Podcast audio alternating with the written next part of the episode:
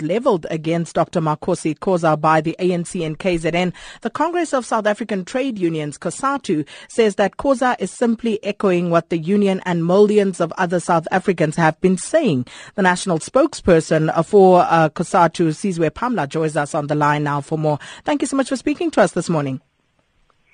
Thank you for, for having us. Mr. Pamla, so does this mean that you believe that Makhosi Khoza is being targeted unfairly?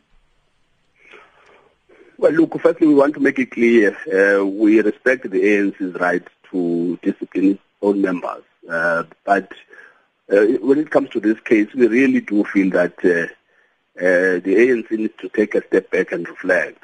I mean, over the last decade, uh, there are many people inside the alliance, not just from the ANC, but from the SACP and COSATU, who have been uh, really disciplined for speaking out against President Jacob Zuma.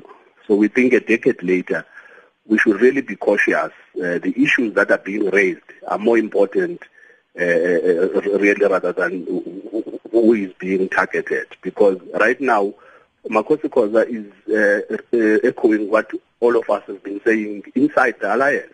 And he, she is not the first person to really raise these issues sharply. So we, we, just believe that uh, the ANC in KZN needs to take a step back and think as to whether uh, is it all worth it really to be uh, continuing to discipline people uh, who are really pointing what is obvious to all South Africans that President Jacob Zuma is an albatross around uh, the neck of, of, of, the, of the organization. So we, we, we support uh, her position in a sense that she's actually saying what we've been saying uh, uh at the CEC, of course, that President Jacob Zuma needs to step down.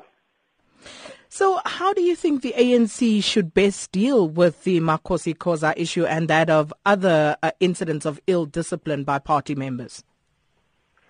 Well, like we've said, uh, uh we don't want to dictate to the ANC uh, uh, uh, really to say how do you deal with your own members. What we are just saying is that we all have to ask ourselves, why is it that over a decade the ANC has spawned so many uh, uh, parties and it has uh, isolated so many uh, of, of its own members and its own, its own leaders. I mean, you look look at what happened in Polokwane, look at how, what happened with EFF, and to a certain extent, uh, some of the challenges inside COSATU were fueled to a certain extent by the uh, issue of the ANC under the leadership of President Jacob Zuma.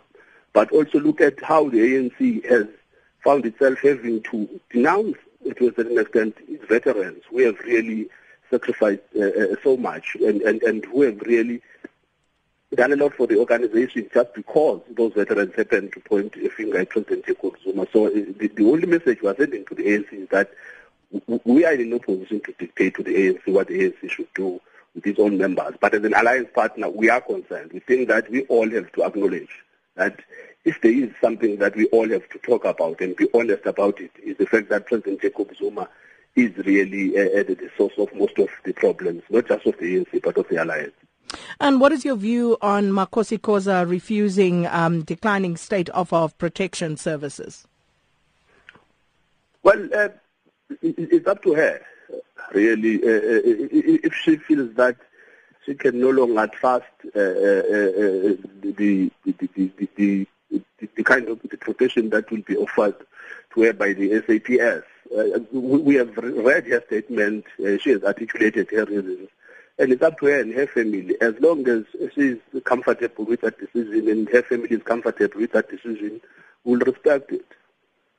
Well, Sizwe Pamla, thanks so much for your time this morning, uh, national spokesperson for COSATU. And for more on this, we join now by a political analyst from the University of COSATU.